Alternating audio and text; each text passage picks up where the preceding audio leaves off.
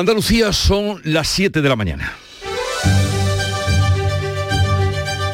En Canal Sur Radio, La Mañana de Andalucía con Jesús Vigorra.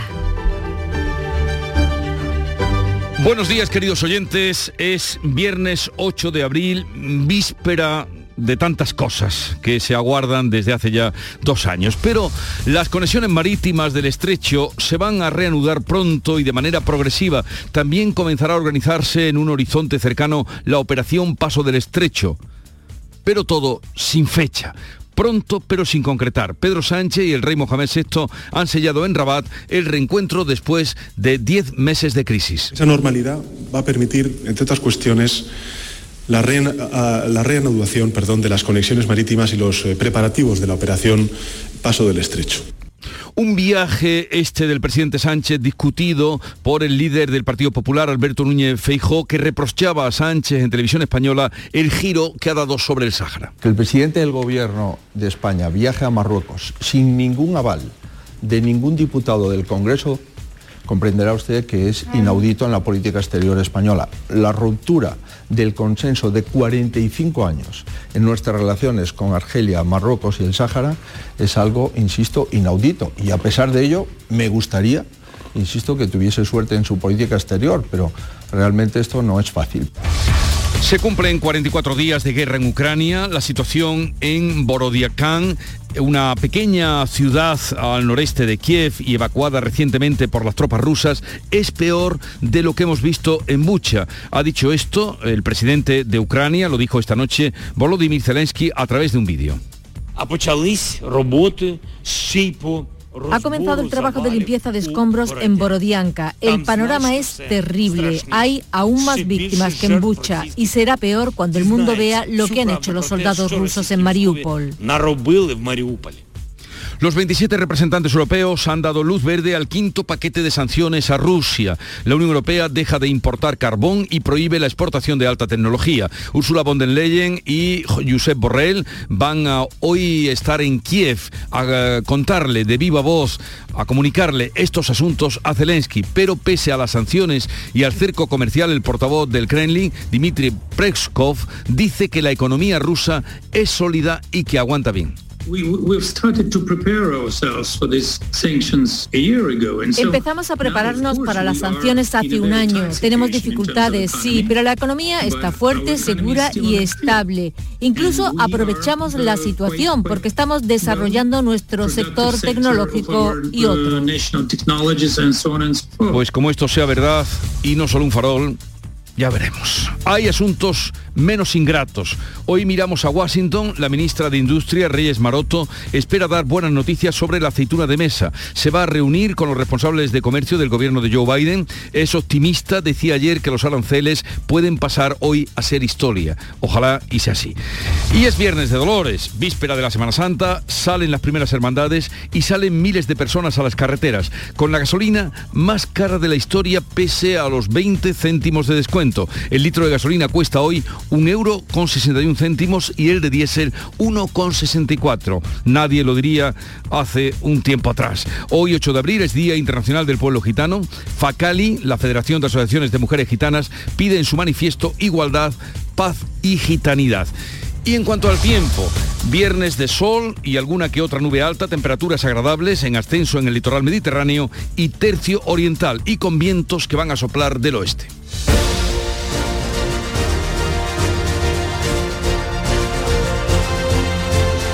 Y este avance que dábamos en síntesis del tiempo que nos espera, vamos a concretarlo con más detalles a través de nuestros compañeros. Cádiz, salud Botaro. Vamos a amanecer con el cielo despejado, trece grados a esta hora y esperamos una máxima de dieciocho. Campo de Gibraltar, Fermín Soto. Pues aquí también cielos prácticamente despejados, temperatura trece grados, máxima para hoy de veinte. ¿Cómo viene el día por Jerez, Marga Negrín? A esta hora tenemos un poquito de niebla, durante la jornada estará el cielo casi despejado, tenemos diez grados pero subirán mucho las temperaturas, llegaremos a los veinte veintiuno. En Huelva, Sonia Vela. Alguna nube y brumas matinales. A esta hora diez grados en la capital, esperamos veintidós de máxima. ¿Qué se espera en Córdoba, Toño y Merino?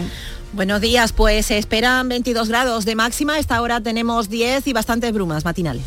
Sevilla, Pilar González. Tenemos niebla, nubes medias y alta. La máxima prevista es de veintidós grados y ahora tenemos doce en la capital. ¿Cómo viene el día por Málaga, Matí Pola? Pues viene con, con mucho calor, veinticuatro grados de temperatura máxima, doce ahora, cielo con intervalos de nubes. ¿Y Jaén, Alfonso Miranda? Pues ahora mismo tenemos diez, dicen que llegaremos a los dieciocho, total, en la gloria. Pero ya no va a nevar más, ¿no? Dicen que ya veremos. Parece gallego hoy. Granada, en Carna Maldonado. Pues hoy lucirá el sol, eh, suben las temperaturas, tenemos ahora seis grados, pero llegaremos hasta los veinte, veintitrés en la costa. Concluimos este recorrido en Almería, María Jesús Recio. Tenemos ahora mismo doce grados, algo de niebla en zonas costeras, alcanzaremos una máxima de veinte.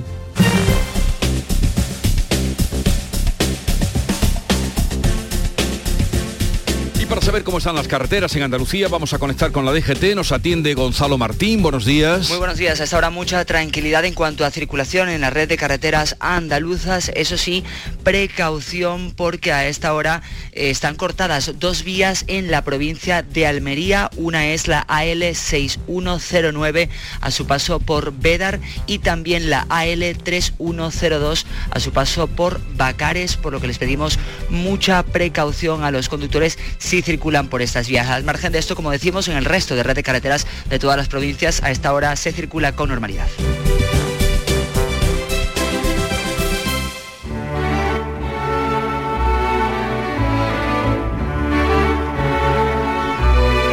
Después de dos años sin celebraciones de Semana Santa, hay ganas, muchas ganas, y para el tempranillo pareciera que todo está por estrenar. Tempranillo de los estrenos. Génesis de primavera, las ciudades ensayan, mientras la luz se desmaya en chaparrones de cera.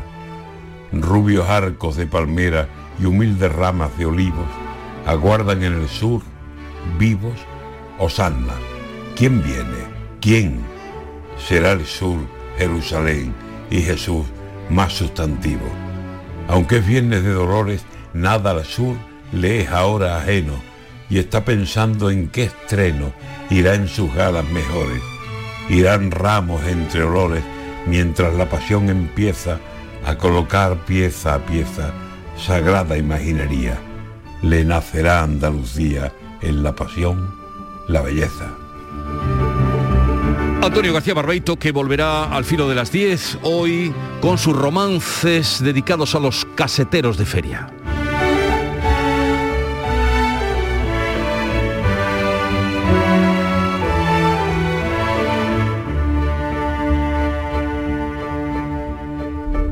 Siete, ocho minutos de la mañana. Con tu coche no te líes. Conmigo te mueves seguro, eres puntual, ahorras, llegas donde quieras y contaminas menos. Transporte público de Andalucía, seguro, económico y sostenible. Junta de Andalucía. ¡Viva el Rasque Diem! ¿El Rasque Diem? ¿Y eso de qué va? De multiplicar la emoción, de encontrar risas hasta en una galleta, o de ver que en tu horóscopo siempre dice que vas a pasártelo bien rascando. Hay muchas maneras de vivir el momento al máximo con los rascas de la once. Y además, desde solo cincuenta céntimos, puedes ganar hasta un millón de euros al instante. Rasque Diem, rasca el momento. A todos los que jugáis a la once, bien jugado. Juega responsablemente y solo si eres mayor de edad. ¿Estás lesionado? Elige la fisioterapia avanzada de Clínicas Bayman. En Clínicas Bayman ponemos a tu servicio fisioterapeutas de primer nivel equipados con la última tecnología. Nuestra meta es tu recuperación. Somos la fisioterapia oficial de dieciocho federaciones deportivas de Andalucía. Si necesitas recuperar tu salud, tu rendimiento y tu bienestar, pide tu cita en clínicas bayman punto es.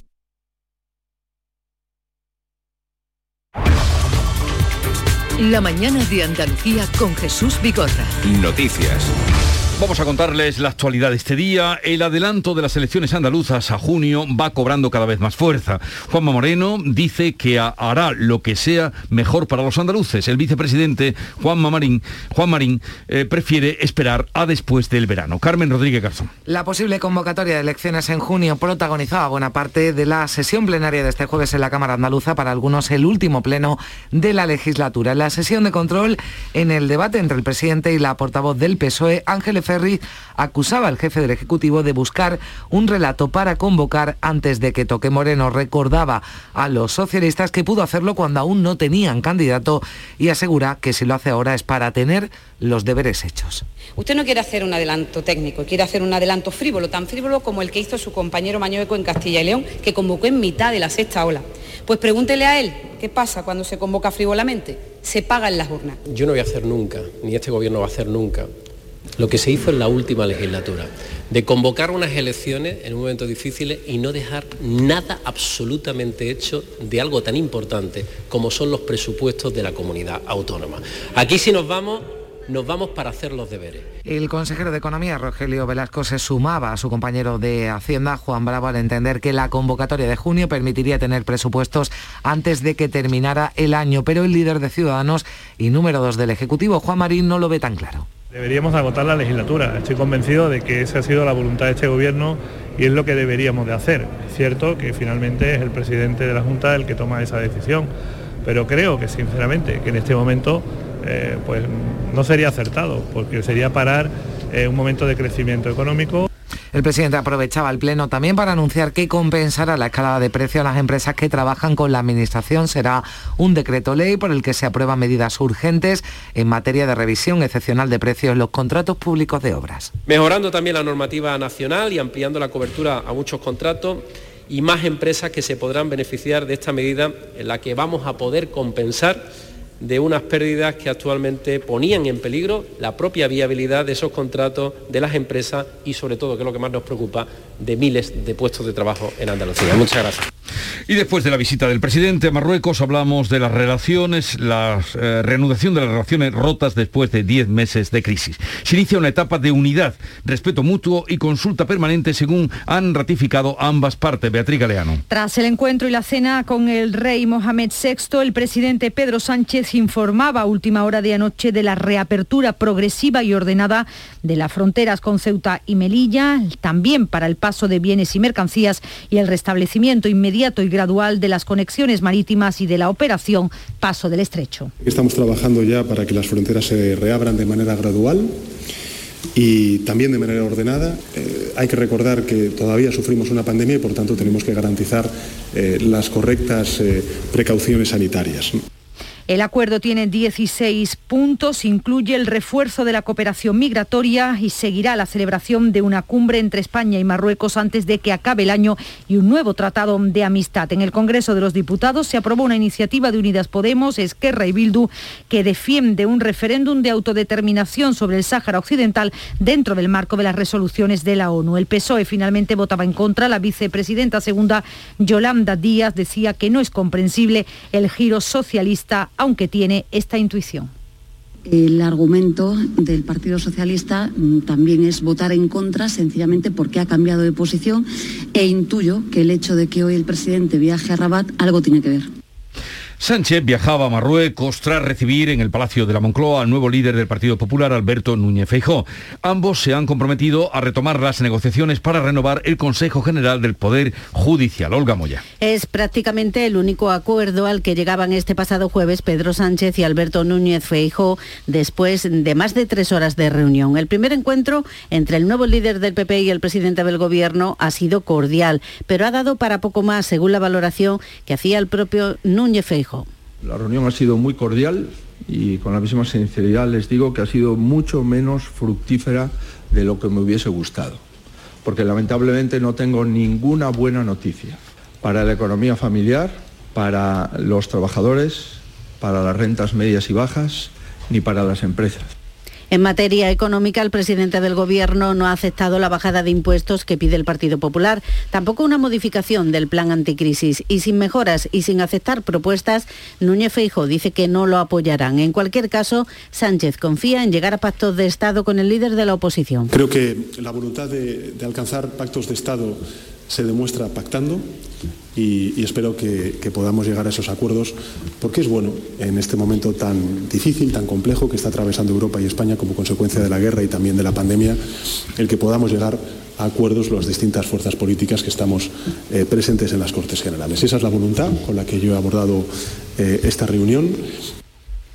Y hablamos ahora de la guerra de Ucrania o la guerra en Europa. La ONU expulsa a Rusia del Consejo de Derechos Humanos por la matanza de civiles en la guerra de Ucrania, que cumple hoy cuarenta y cuatro días. The result of the vote is as follows. In favor, noventa y tres.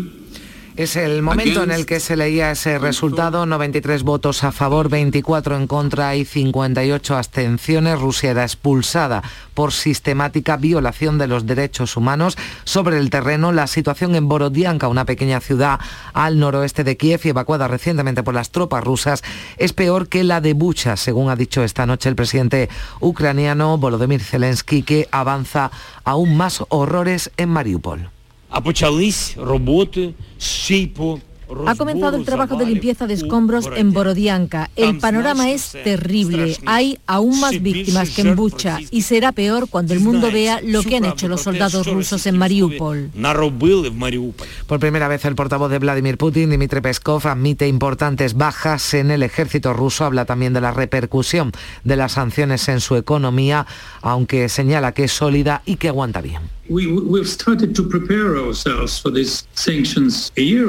Empezamos a prepararnos para las sanciones hace un año. Tenemos dificultades, sí, pero la economía está fuerte, segura y estable. Incluso aprovechamos la situación porque estamos desarrollando nuestro sector tecnológico y otros.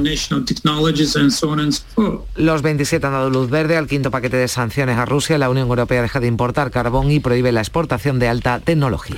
Y atención, porque la ministra de Industria, Reyes Maroto, espera dar hoy buenas noticias sobre la aceituna de mesa. Se va a reunir en Washington con los responsables de comercio del gobierno de Joe Biden y confían que retiren por fin los aranceles de Estados Unidos sobre este producto. Producto. Maroto ha declarado que en estos momentos solo hay que imponer sanciones a Putin. Los aliados deben hacer lo contrario, reforzar las relaciones. El pasado diecinueve de noviembre, un grupo de expertos de la Organización Mundial del Comercio dictaminó que los aranceles de Estados Unidos a la importación de aceitunas negras españolas eran incompatibles con las normativas de este organismo en un contencioso planteado por la Unión Europea en dos mil diecinueve y cuya decisión final se retrasó por la pandemia. Las aceitunas negras se utilizan en Estados Unidos principalmente para la elaboración de pizzas y las exportaciones españolas a esa economía ascienden a unos setenta millones de euros al año.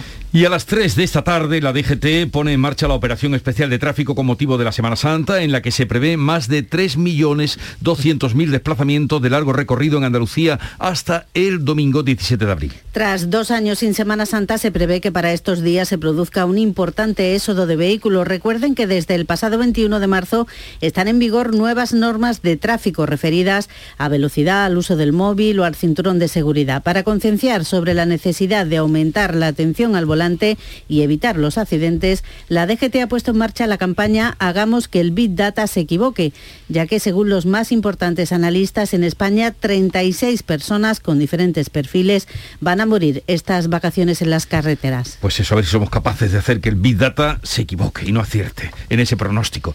Las previsiones turísticas para esta Semana Santa son muy buenas, en algunos casos similares ya a los niveles de prepandemia. Según Exceltur, la Alianza para la Excelencia Turística, la ocupación va a estar en Andalucía en torno al noventa y tres a un noventa y tres por ciento de la que hubo en dos mil diecinueve. Las, la vuelta de las procesiones y el pronóstico de buen tiempo para los días festivos ha animado a las reservas, según Óscar Perelli, que es el director de estudios e investigación de Celtur. Y eso hace que respecto a las previsiones que tenemos, cada vez que se va sucediendo la realidad, van, las van mejorando derivado de esas ganas, de esas ganas de viajar.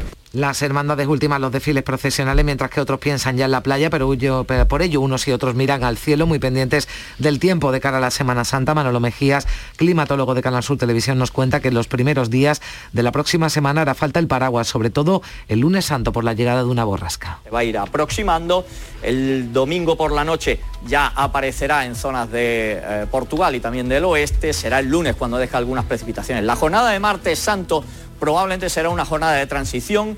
Eh, es probable que tengamos algunas precipitaciones, pero todavía depende un poquito de cómo se desgaste la situación de lunes, así que la lluvia no está completamente asegurada ese día. La situación cambiará mejor desde el miércoles santo hasta final de la semana. Hoy de nuevo Ministerio y Consejería ofrecerán los datos de la pandemia para conocer la evolución del coronavirus. Los últimos ofrecidos señalaban una bajada de la tasa de incidencia en cuarenta puntos hasta situarse en los doscientos cincuenta casos. Eso sí, desde esta semana solo se realizan pruebas a los mayores de sesenta años o colectivos vulnerables. La mayoría de los españoles considera que lo peor de la pandemia ya ha pasado, lo indica el último barómetro del C I S que se publicaba con motivo del Día Nacional de la Salud. La ministra Carolina Darias entregaba este jueves treinta y cuatro galardones a los sectores que se han volcado en la pandemia, médicos, enfermeros que han dado la vida por salvar otras, decía Darias, y otros muchos que han contribuido a que la vida se normalice. Asegurar, decía Naharen, la vida de las personas en sentido amplio es la razón de ser de la política.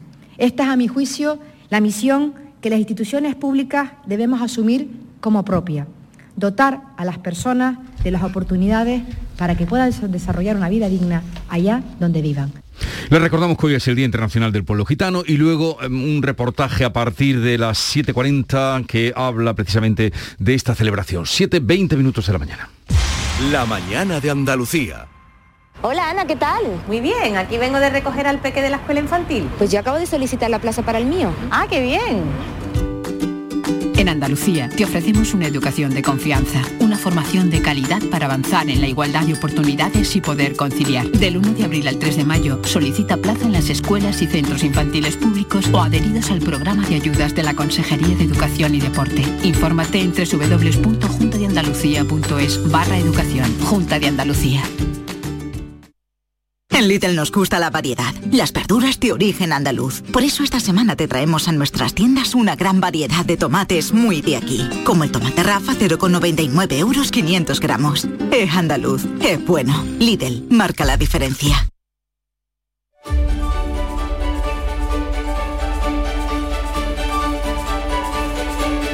Vamos con lo más destacado de la prensa nacional e internacional. Ya está aquí Paco Reyero y la revista de prensa. Buenos días, Paco. ¿Qué tal? Muy buenos días. Interpretaciones en la prensa de la reunión Sánchez-Feijóo. En El Mundo, Sánchez liquidó el pacto fiscal de Feijóo en minutos. El presidente dijo, no se puede. En El Español, Feijóo decepcionado con Sánchez. Diez minutos de economía en tres horas de reunión. A B C, la AIREF que desvela que el Estado ingresa dos mil millones extra por cada punto que sube el I P C. Sánchez Feijóo, deshielo sin acuerdos, titula El País en portada. El presidente, el presidente Sánchez no consigue concreción sobre sus once puntos. Ambos líderes no llegan a acuerdos, pero al menos recuperan la relación institucional, señala La Vanguardia, muy alejados de las recetas económicas contra eh, la crisis, la crisis derivada de la guerra y de la pandemia. Además, las portadas y las aperturas de los diarios digitales llevan de manera significada fotografías de la recepción de Mohamed sexto al presidente Sánchez en Rabat. En El Mundo y en El Español,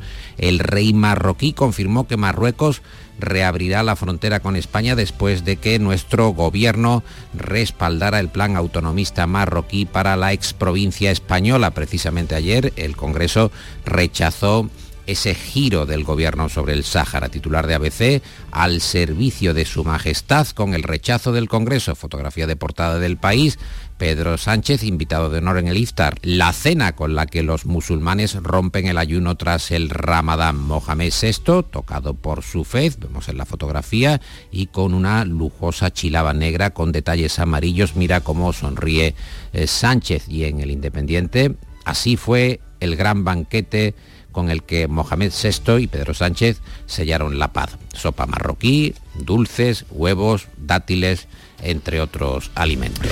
Guerra en Europa, estamos en el día cuarenta y cuatro, la OTAN decide dar más armas para la defensa de Ucrania, mientras la Asamblea General de la ONU aprueba, y esto es la primera vez que ocurre, la expulsión de Moscú del Consejo de Derechos Humanos.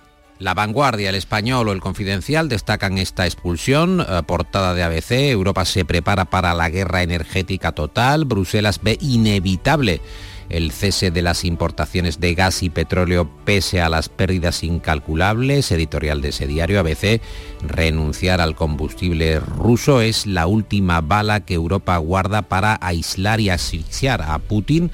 No queda otra opción en defensa de Ucrania y del resto de un continente amenazado. Es el editorial, decimos, de A B C. Interesante análisis en El Español, refugiados, gasto militar, desunión, lo que espera a Occidente si la guerra de Ucrania se prolonga. La OTAN, China, la crisis energética, la invasión rusa cambiará nuestras vidas en múltiples aspectos, eh, resaltan en El Español. Putin se emplea a fondo para tomar Mariupol. Los separatistas prorrusos dicen tener la ciudad bajo control, mientras Ucrania lo niega. Nos informa así El País. Y en El Mundo, reportaje de Alberto Rojas sobre el terreno, explicando que el espionaje ucraniano alimentó durante meses a los agentes infiltrados por Moscú en su territorio para hacerles creer que la invasión sería un paseo militar sin apenas resistencia. Y también los periódicos se ocupan de las elecciones presidenciales francesas, que las tenemos un poco olvidadas. Le Pen acecha a Macron en la recta final de los comicios galos. La candidata del Frente Nacional acorta distancias a cuarenta y ocho horas de unas elecciones cruciales para Francia y también para Europa. En Le Monde, en el diario francés, Macron, que intensifica sus críticas contra Le Pen. En El País entrevistan a Juan José Omella, el presidente de los obispos, quien sobre los abusos en la Iglesia afirma: quizá hemos sido un poco lentos, nos ayudan los periodistas, gente que quiere a la Iglesia. El País, el juez de instrucción del caso de las comisiones millonarias por vender material sanitario al Ayuntamiento de Madrid en lo peor de la pandemia, estudia si embarga los bienes de lujo, un yate, un piso, coches deportivos, relojes que adquirieron Luis Medina y Alberto Luceño, acusados de estafa y de blanqueo. Mascarillas pornográficas es el titular del editorial del País sobre este asunto de los márgenes estratosféricos en las comisiones de productos sanitarios al comienzo de la pandemia. Toda la verdad sobre los contratos sanitarios, reclama El Mundo en su editorial, recordando que Moncloa adjudicó docenas de contratos por valor de trescientos veintiséis millones que la Comunidad de Madrid llevó también a la Fiscalía. Y en El Independiente, la mitad de los catalanes no sabe el nombre de su presidente, de su presidente, tras un año de Aragonés al frente de la Generalitat. Es uno de los datos que se desprende, dato sorprendente, del último sondeo del Centro de Estudios de Opinión Catalán. Pues desde luego que sí, que sorprendente ese, ese dato de que la mitad de los catalanes no saben el nombre de su presidente. Ya está por aquí un nombre que conocen todos los oyentes de Canal Sur Radio. Nuria Gaciño, buenos días. Muy buenos días.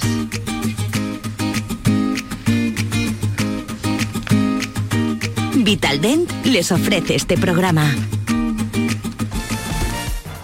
Sevilla y Granada abren hoy una nueva jornada en Primera División. La trigésima primera, y se presenta el encuentro de esta noche a las nueve en el Sánchez Pizjuán como una auténtica final para los dos, puestos que hay mucho en juego. Eh, los sevillistas no pueden bajar más allá de la cuarta posición en la que se encuentran, y los granadinistas necesitan los tres puntos para alejarse aún más del descenso. El Sevilla sigue con muchas bajas, pero al menos recupera al Papu Gómez, que sí entrará en la convocatoria que hoy va a dar a, a conocer Lopetegui. Por su parte, Oliver Torres es duda. También con bajas y dudas y con apercibidos afronta el partido el Granada, que pretende repetir la gesta de la ida a los Cármenes, donde ganó por la mínima al Sevilla.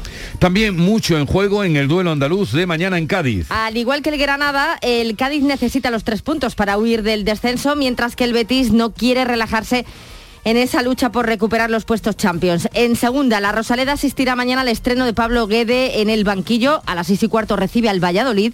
Vamos a ver si el Málaga ofrece al menos mejores sensaciones a su afición. Puntuar daría la posibilidad de alejarse de la zona peligrosa y ya de paso echarle un cable a la Almería, que si quiere recuperar esta jornada el puesto de ascenso directo, tiene que ganar su partido del lunes ante la Ponferradina y esperar el pinchazo de los pucelanos ante el Málaga. Además, empate a uno del Barcelona en la ida de los cuartos de final de la Liga Europa. En Alemania, ante el Eintracht de Frankfurt, salió al rescate Ferran Torres, que en el sesenta y seis logró empatar, así que todo por decidirse en el Camp Nou en ese partido de vuelta de la próxima semana. Empate también a uno de la selección femenina de fútbol ante Brasil, en el amistoso disputado ayer en Alicante. Y esta tarde a las ocho y media juega el Ángel Jiménez de Puente Genil, tiene que ganar, está luchando por la salvación. En Vitaldent, este mes, quince por ciento de descuento en tu tratamiento dental. Porque sabemos que tu sonrisa no tiene precio. ¿Cuál?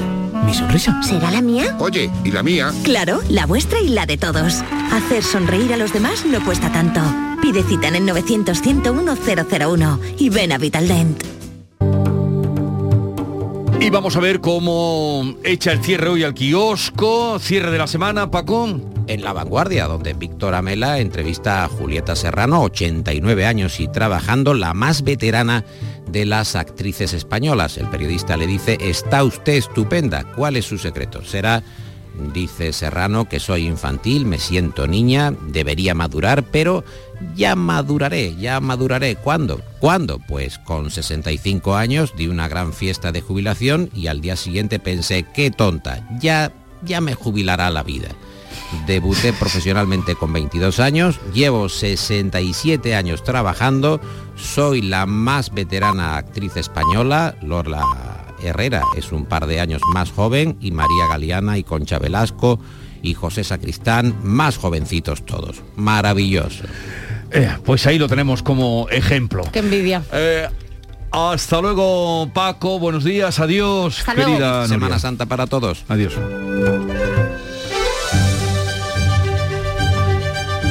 En Canal Sur Radio, La Mañana de Andalucía con Jesús Vigorra. Acaban de dar las siete y media de la mañana, digo esto por si el despertador no les sonó, sepan que ya es esa hora. Tiempo de recordar en titulares las noticias que les estamos contando, lo hacemos con Beatriz Galeano.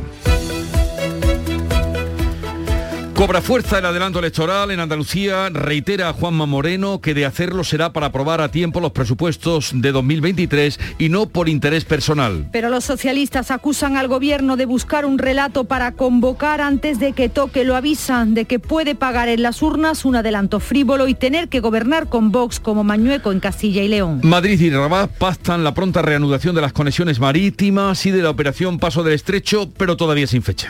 Acuerdan reabrir de manera progresiva las fronteras entre Ceuta y Melilla y la normal circulación de bienes y mercancías. Pedro Sánchez y el rey Mohamed sexto han sellado en Rabat el reencuentro después de diez meses de crisis. Sánchez y Núñez Feijóo resuelven únicamente retomar la negociación para renovar el Poder Judicial. No ha habido acercamiento en materia económica. El líder popular condiciona la aprobación del plan de respuesta a la bajada de impuestos. Los veintisiete dan luz verde al quinto paquete de sanciones a Rusia. La Unión Europea deja de importar carbón y prohíbe la exportación de alta te- eh, tecnología.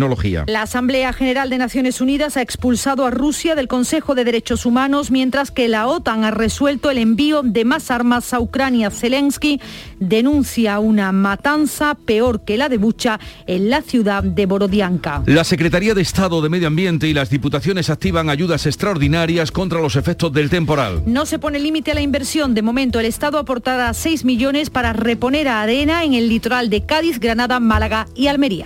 Este viernes de Dolores, víspera de la Semana Santa, salen las primeras hermandades tras dos años de parón por la pandemia. Eso sí, con llamamientos a la prudencia y al uso de mascarillas en las aglomeraciones y con buenas previsiones turísticas y laborales. Se esperan casi catorce mil contratos. Y a las tres de esta tarde, la D G T pone en marcha la operación especial de tráfico de Semana Santa. Se esperan tres millones de desplazamientos en Andalucía con la gasolina más cara de la historia, pese a los veinte céntimos de descuento. Y vamos a recordar, Beatriz, ¿qué tiempo tendremos para hoy? Tenemos hoy cielos poco nubosos en Andalucía, probables nieblas matinales, suben las temperaturas máximas que van a oscilar entre los veintidós grados de Málaga, Sevilla, Huelva y Córdoba y los dieciocho de Cádiz. siete treinta y tres minutos ya de la mañana, enseguida vamos con las claves económicas, historia económica hoy.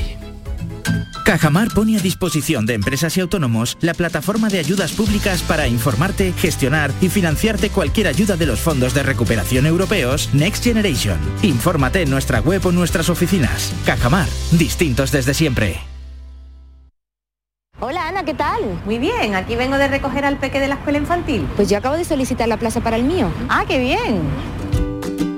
En Andalucía te ofrecemos una educación de confianza, una formación de calidad para avanzar en la igualdad de oportunidades y poder conciliar. Del uno de abril al tres de mayo solicita plaza en las escuelas y centros infantiles públicos o adheridos al programa de ayudas de la Consejería de Educación y Deporte. Infórmate en doble u doble u doble u punto junta de andalucía punto es barra educación. Junta de Andalucía.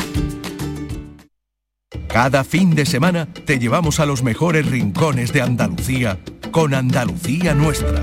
Los sonidos de cada provincia, su historia, sus tradiciones, su cultura. Descubre una Andalucía hermosa, diferente y única en Andalucía Nuestra. Los sábados y domingos desde las siete de la mañana con Inmaculada González. Quédate en Canal Sur Radio, la radio de Andalucía. Las claves económicas con Paco Bocero.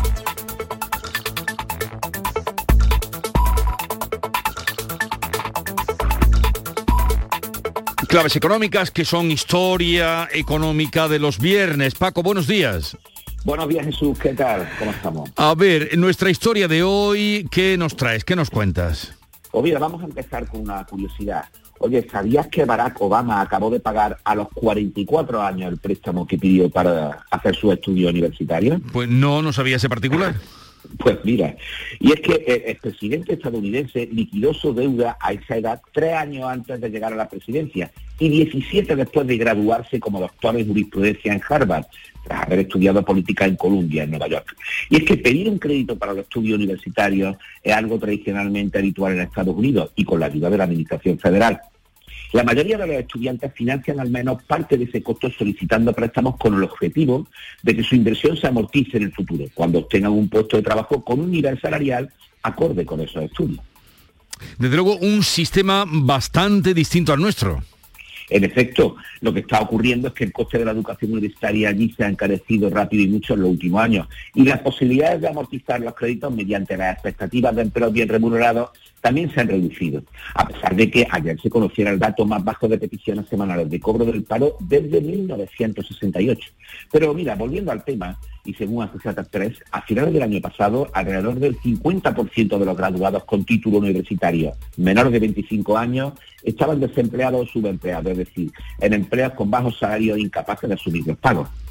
Esto ha dado como resultado que, tras diversas moratorias para los pagos de los créditos universitarios con la Administración Federal, que comenzaron con el COVID y que finalizaban el nueve de mayo, Bloomberg destacase que el martes que Biden anunciará una nueva prórroga hasta el treinta y uno de agosto. Y es que, aunque la noticia pase desapercibida entre el océano informativo global, esta nueva moratoria era analizada ayer en el editorial del Wall Street Journal porque, atención a los números que te voy a dar, el nuevo aplazamiento incluye a más de cuarenta y tres millones de estadounidenses, cuya deuda combinada con el gobierno federal es de uno coma seis billones con B, según los últimos datos del Departamento de Educación. Esta cifra incluye a más de siete millones de personas que han caído en mora en sus préstamos estudiantiles con una media de al menos doscientos setenta días de retraso en los pagos. cuarenta y tres millones de personas, o sea, poco menos que la población española. Sí, pero el contraste está en la deuda. Esos uno coma seis billones de dólares representan aproximada uno con, aproximadamente uno coma cuatrocientos setenta billones de euros. ¿Sabes, por ejemplo, que nuestro P I B fue de uno coma cuatro billones de, de dólares en dos mil veintiuno? Es decir, menos que la deuda universitaria estadounidense. De hecho, esa deuda está al nivel de P I B de nada menos que países como Australia, Brasil o Rusia, aunque el P I B estadounidense se acerca a los veintitrés billones. Y la discusión pública allí está en que Biden quiere condonar una parte de la deuda, en concreto se habla de cincuenta mil dólares por cada deudor, es decir, a todos, y los contrarios aducen que eso beneficiaría a quienes tienen las rentas más altas y pueden uh-huh. acabar de pagarlas, además de, de, de ser un mal ejemplo para quienes o no han ido a la universidad o han pagado siempre diligentemente sus préstamos, aunque como el propio Obama tardasen diecisiete años. Desde luego, en fin, se podría discutir sobre esto, pero es una manera de incentivar el estudio y, y comprometer y valorar lo, lo, lo que se recibe en la universidad. Pero en fin, no vamos a entrar en ello. Ahí está la historia que nos ha contado Paco para la reflexión, saquen sus conclusiones. Y ahora la clave musical. Pues mira, la canción es una de las joyas de un disco que acaba de cumplir cuarenta y tres años. Se lanzó a finales de marzo del treinta y nueve y puso a su autor Supertramp en la cima del estrellato. Take the long way home, coge el camino a casa. Una maravilla. Oh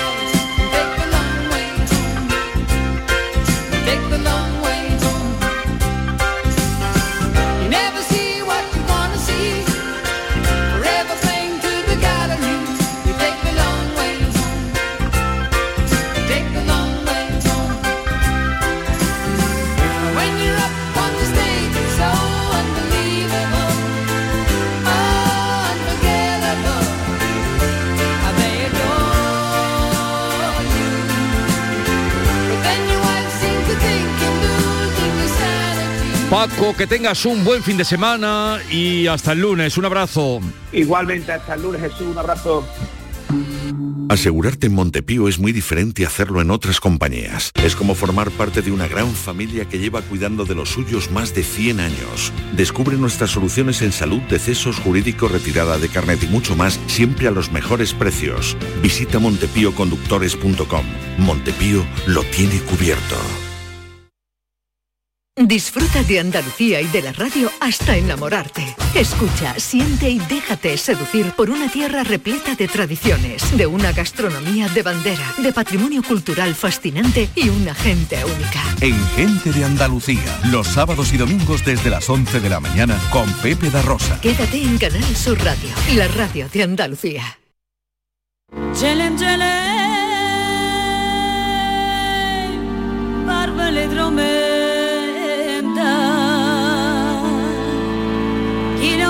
Hoy ocho de abril es el Día Internacional del Pueblo Gitano, una conmemoración para celebrar la cultura de las trescientas mil personas que eh, de esta etnia viven en nuestra tierra, en Andalucía. Los gitanos andaluces representan la mitad de todos los gitanos que viven en España. Atendamos ahora y escuchemos el reportaje que sobre este día ha elaborado Mariló Rico. El Día Internacional del Pueblo Gitano se celebra cada ocho de abril en conmemoración del mismo día en mil novecientos setenta y uno en Londres, donde se instituyó la bandera y el himno de la comunidad.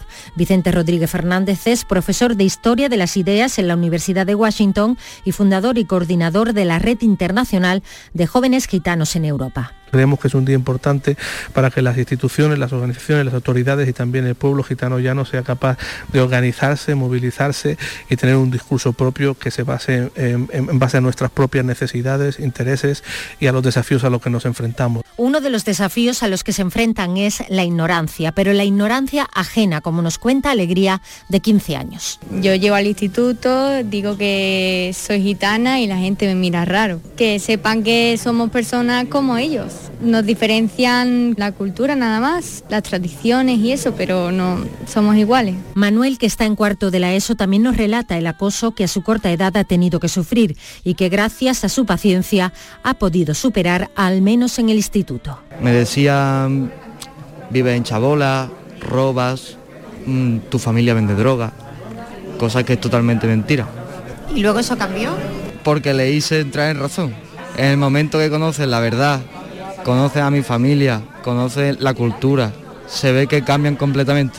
El profesor Vicente Rodríguez habla de racismo estructural y microrracismos. Que hace más difícil para los jóvenes gitanos y gitanas participar de la sociedad en igualdad de condiciones, a pesar de que legalmente tengamos ese derecho. La historia del pueblo gitano es una historia de superación y supervivencia, cuyos valores hoy más que nunca son necesarios. Yo creo que hay muchos aspectos de la sociedad gitana y de la cultura gitana que serían beneficiosos si fueran adaptados y, y recogidos por la sociedad mayoritaria. De hecho, un poco de nuestra idea de libertad, de amor romántico, de cómo vemos la vida en el siglo veintiuno y en el mundo globalizado, son tradiciones y son parte de la cultura gitana y la imagen que se tiene de los gitanos. Alegría quiere estudiar dirección de cine y Manuel quiere ser de mayor militar o profesor de educación física, y ambos se sumarán a las celebraciones del Día del Pueblo Gitano. Es un día bastante importante para, para nuestro pueblo. Haremos una buena comida y estaremos con mi familiar. Sí, un día importante, pero celebramos todos los días. Nosotros celebramos todo el triple. Y un último mensaje para este día, con la guerra de Ucrania presente. En estos tiempos tan difíciles, tan complicados, con esta crisis terrible, con esta guerra, con lo que está sucediendo, que tengamos empatía, que tengamos humanidad y que seamos capaces de mirarnos los unos a los otros a los ojos y cogernos de las manos y vernos no como es extraño, sino vernos como esos seres humanos. Y ese es el camino para entender a los gitanos, para entender a los andaluces, para entender a los japoneses y para entender a todo el mundo. Esa empatía y esa humanidad y ese reconocimiento del otro. Y en Jerez, como no, se celebra también este día, mmm, poniendo la bandera en el balcón del ayuntamiento, leyendo el manifiesto. Cuéntanos, Marga Negrín. ¿Qué tal? Buenos días. A las diez de la mañana se va a colocar la bandera del pueblo gitano en el balcón del ayuntamiento y mm. luego la Fundación Secretariado Gitano va a realizar la lectura del manifiesto con motivo de este Día Internacional. El coordinador de la fundación es Francisco Agarrado. La circunstancia de desventaja que sigue teniendo la comunidad gitana en España y en el resto de Europa. Como tenemos una guerra que actualmente está asolando a, a Europa, en la que hay muchas familias gitanas, pedimos que haya mucha penjalipén, mucha solidaridad.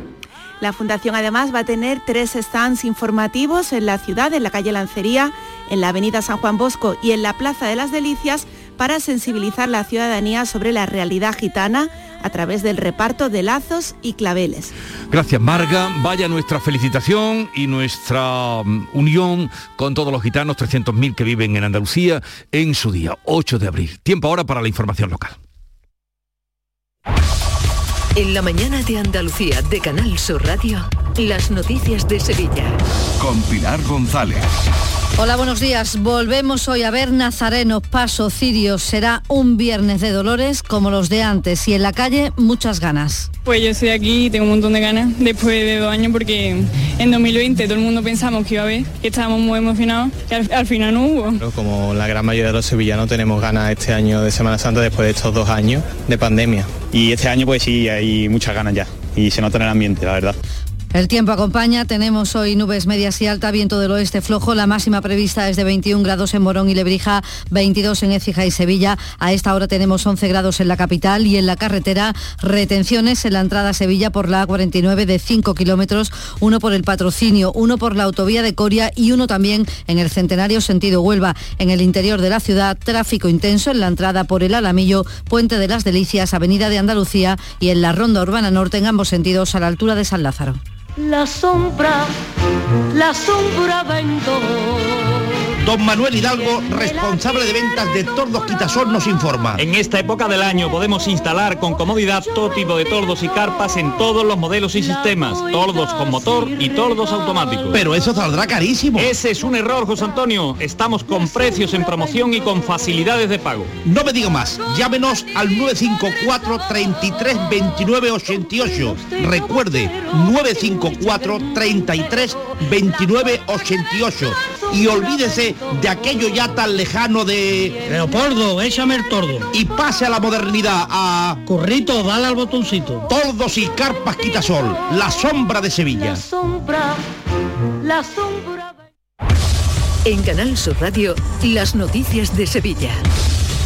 Siete hermandades estarán este viernes de Dolores en las calles de Sevilla. Después de dos años volveremos a ver a los primeros nazarenos. La misión sale del Claret, Bellavista, de la Parroquia del Sagrado Corazón, Pino Montano, de San Isidro Labrador, Pasión y Muerte de los Salesianos de Triana, el Cristo de la Corona de la Catedral, Bendición y Esperanza de la Parroquia de Jesús Obrero y la agrupación Paz y Misericordia de Rochelamber. El presidente del Consejo de Hermandades y Cofradías, Francisco Vélez, va a estar esta mañana supervisando los palcos y espera una buena Semana Santa y poder recuperarla en todo su esplendor. Tenemos que tener una Semana Santa normal, volver a la normalidad, y la normalidad es hacer las cosas como se han hecho siempre. Ha habido cambios de, de algunos itinerarios, pero bueno, que eso, eso ocurre siempre, pero la estética y la forma de procesionar y va a ser prácticamente o igual que ha sido siempre. Vamos a tener la normalidad absoluta. Pide a cofrades y al público en general que usen la mascarilla, sobre todo en las sillas y cuando haya aglomeraciones. El alcalde de Sevilla, Antonio Muñoz, visita también hoy el C E C O P, el centro operativo, y se activa el plan de seguridad para esta Semana Santa. seis mil efectivos municipales entre policía y servicios se suman a dos mil quinientos agentes de policía y guardia civil. Se mantiene el control estricto en siete zonas especialmente sensibles con ayuda de drones, y el alcalde confía en que después de dos años el dispositivo garantice que todo salga bien. El modelo de dispositivo fijado en el año dos mil diecinueve, que es la base para eh, que tengamos una fiesta de primavera con la absoluta normalidad, o la Semana Santa con absoluta normalidad, que es lo que todos deseamos. Se mantienen siete zonas de máxima prioridad, los aforamientos necesarios que ya fueron consensuados con el Consejo de Hermandades. Los hoteles al ochenta y cinco por ciento de momento de ocupación, y los bares y restaurantes con lleno completo, lo dice el presidente de la Asociación de Hostelería, Antonio Luque. Tenemos prácticamente el cien por ciento de reserva ya para este Domingo de Ramos. Esperemos también que a partir del Jueves Santo también sea un lleno absoluto. Eh, muchos puestos de trabajo, dos mil seiscientos puestos de trabajo. Tenemos que empezar a cerrar ya esa cicatriz de estos dos años que han sido muy malos. Y además vemos un, muy apropiado ya que se quita la mascarilla, está quitado en el resto de países. Y a las tres de la tarde comienza la campaña especial de tráfico. Se prevé hasta el lunes dieciocho de abril ochocientos mil desplazamientos por nuestra provincia, lo dice el subdelegado del Gobierno, Carlos Toscano. Esperamos más de ochocientos mil desplazamientos durante la Semana Santa de Sevilla en la provincia. Eso motiva que desde los responsables de tráfico, desde la Guardia Civil de Tráfico, se monte un dispositivo importante que estará apoyado técnicamente tanto por helicóptero como por unidades de drones para canalizar todo ese tráfico a la ciudad, tanto de entrada como de salida. Y ante la feria, el alcalde de Sevilla, Antonio Muñoz, espera que no se convierta en un foco de contagios, apela al sentido común, especialmente dentro de las casetas, y mientras tanto los caseteros de momento mantienen los paros, aunque tenían previsto comunicar hoy su decisión definitiva. Lo decidirán los responsables de la asociación que aglutina la patronal, no será en asamblea. El alcalde Antonio Muñoz confía en que se desconvoque porque recuerda que no tienen motivos. No hay ninguna modificación del marco legal en esta feria con respecto a la de hace tres años. Por tanto, yo soy optimista y espero que la feria se pueda desarrollar con absoluta normalidad, puesto que no hay argumentos para que no pueda ser así. Siete de la mañana y cincuenta minutos. Un desayuno, un tapeo, arroces, guisos, mariscos, carnes, pescados. La cocina tradicional está en Venta Pazo. Amplias terrazas al sol y a la sombra. Varios salones para que elijas dónde estás más cómodo. Estamos en Benagazón, a pie de autopista, y también en Sanlúcar la Mayor, nuestro restaurante de siempre. Restaurante Venta Pazo. Un lugar para celebrar y disfrutar. Un lugar lleno de tradición. Venta Pazo. Vive la Semana Santa más nuestra en Supermercados Más y supermercados más punto com. Hasta el diecisiete de abril, disfruta del mejor cordero nacional a solo nueve con noventa y cinco euros el kilo, la paletilla o la pierna. Ideal para las recetas más tradicionales y al mejor precio. Esta y miles de ofertas en tu Supermercados Más y supermercados más punto com.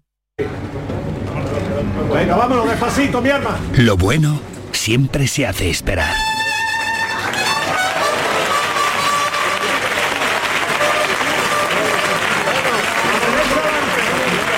Aceite de oliva virgen extra mil ochocientos ochenta y uno. El homenaje que te mereces. Las noticias de Sevilla. Canal Sur Radio. La ministra de Industria, Reyes Maroto, espera dar hoy buenas noticias sobre la aceituna de mesa. Se va a reunir en Washington con los responsables de comercio del gobierno de Joe Biden y confía en que retiren por fin los aranceles de Estados Unidos sobre este producto. Y el próximo lunes habrá una nueva reunión técnica sobre la financiación del metro de la línea tres. Para concretar las aportaciones de las administraciones, que será de un cincuenta por ciento entre Junta y Gobierno Central. Y la nueva sede del Centro Común de Investigación de la Comisión Europea estará ubicado en el solar que está ahora frente del pabellón de los descubrimientos de la isla de la Cartuja, del que fue pabellón de los descubrimientos. Era un edificio sostenible, innovador, que albergará a más de cuatrocientos científicos europeos. La ministra de Ciencia e Innovación, Diana Morant, ha destacado en la presentación el trabajo que realizan estas personas. Es una de las seis sedes que tiene la Comisión Europea repartida por toda Europa, y son sedes de investigación interna que lo que hacen es eh, asesorar a los gobiernos de los Estados miembros de la Comisión Europea a tomar las mejores decisiones políticas de cara a mejorar la vida de los ciudadanos en temas tan importantes como el medio ambiente, la digitalización o la salud. Y el ministro de Cultura, Miquel Iceta, ha mostrado aquí en Canal Sur Radio su compromiso con el proyecto de ampliación del Museo de Bellas Artes. Ese museo va a tener una ampliación, va a tener una mejora. Lo que pasa es que ahora hemos decidido poner, digamos, todo el peso en la reforma del arqueológico, y por lo tanto una cosa irá detrás de la otra, pero irá. Si podemos este año ya empezar a licitar un proyecto tal, lo haremos, pero eso tiene que ser a cargo de los presupuestos del año que viene. Y llamamiento a la solidaridad. Un grupo de voluntarios de la Policía Local de Sevilla pide la colaboración de los sevillanos para conseguir ayuda médica para Ucrania. A través de la Fundación Madrina quieren llevar ambulancia, generadores de electricidad, material quirúrgico, camas e incubadoras. Reclaman la ayuda económica al S A S y al Ayuntamiento, aunque, según nos ha explicado uno de estos voluntarios, José Manuel Álvarez, de momento no tienen respuesta porque la burocracia paraliza las administraciones, dice. Por ello apela a la conciencia ciudadana. O nos movemos nosotros, o esas personas van a seguir muriendo. Y nosotros viéndolas en la televisión, ¿eh? Que el tiempo aquí y allí, los tiempos son muy diferentes. Allí las la personas están muriendo por no poderse asistir. Es que no te pueden operar o poner un respirador porque no puedes conectar a la luz eh, los respiradores, no tienen generadores. Y en tribunales, la audiencia condenada a cuatro años de cárcel a un hombre que mandó por error vídeos pedófilos al Centro de Control y Seguimiento Telemático de los Casos de Violencia de Género. Tenía una orden de alejamiento, llevaba una pulsera y se equivocó. Su abogado ha dicho que estos errores se pagan. Llegó a transmitir, a difundir estos vídeos en los cuales ni había participado, ni en la elaboración, ni nada de ello, y además los había recibido y por error llegaron al sitio inadecuado en el momento que no debían. Tendrá que responder judicialmente por ello.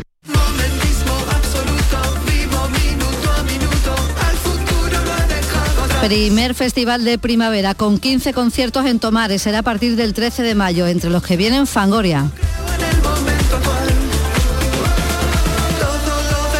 A esta hora ocho grados en Los Corrales, nueve en Villa Manrique, once en Sevilla. Escuchas La Mañana de Andalucía con Jesús Vigorra, Canal Sur Radio. Aquadeus, el agua mineral natural de Sierra Nevada, patrocinador de la Federación Andaluza de Triatlón, les ofrece la información deportiva.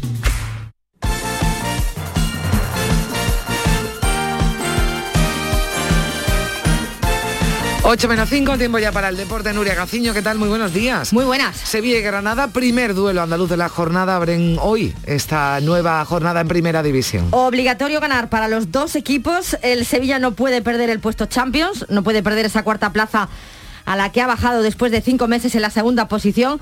Así que es normal que hayan llegado los nervios a Nervión, pero Lopetegui advierte sobre su equipo, sobre la rebeldía de sus chicos.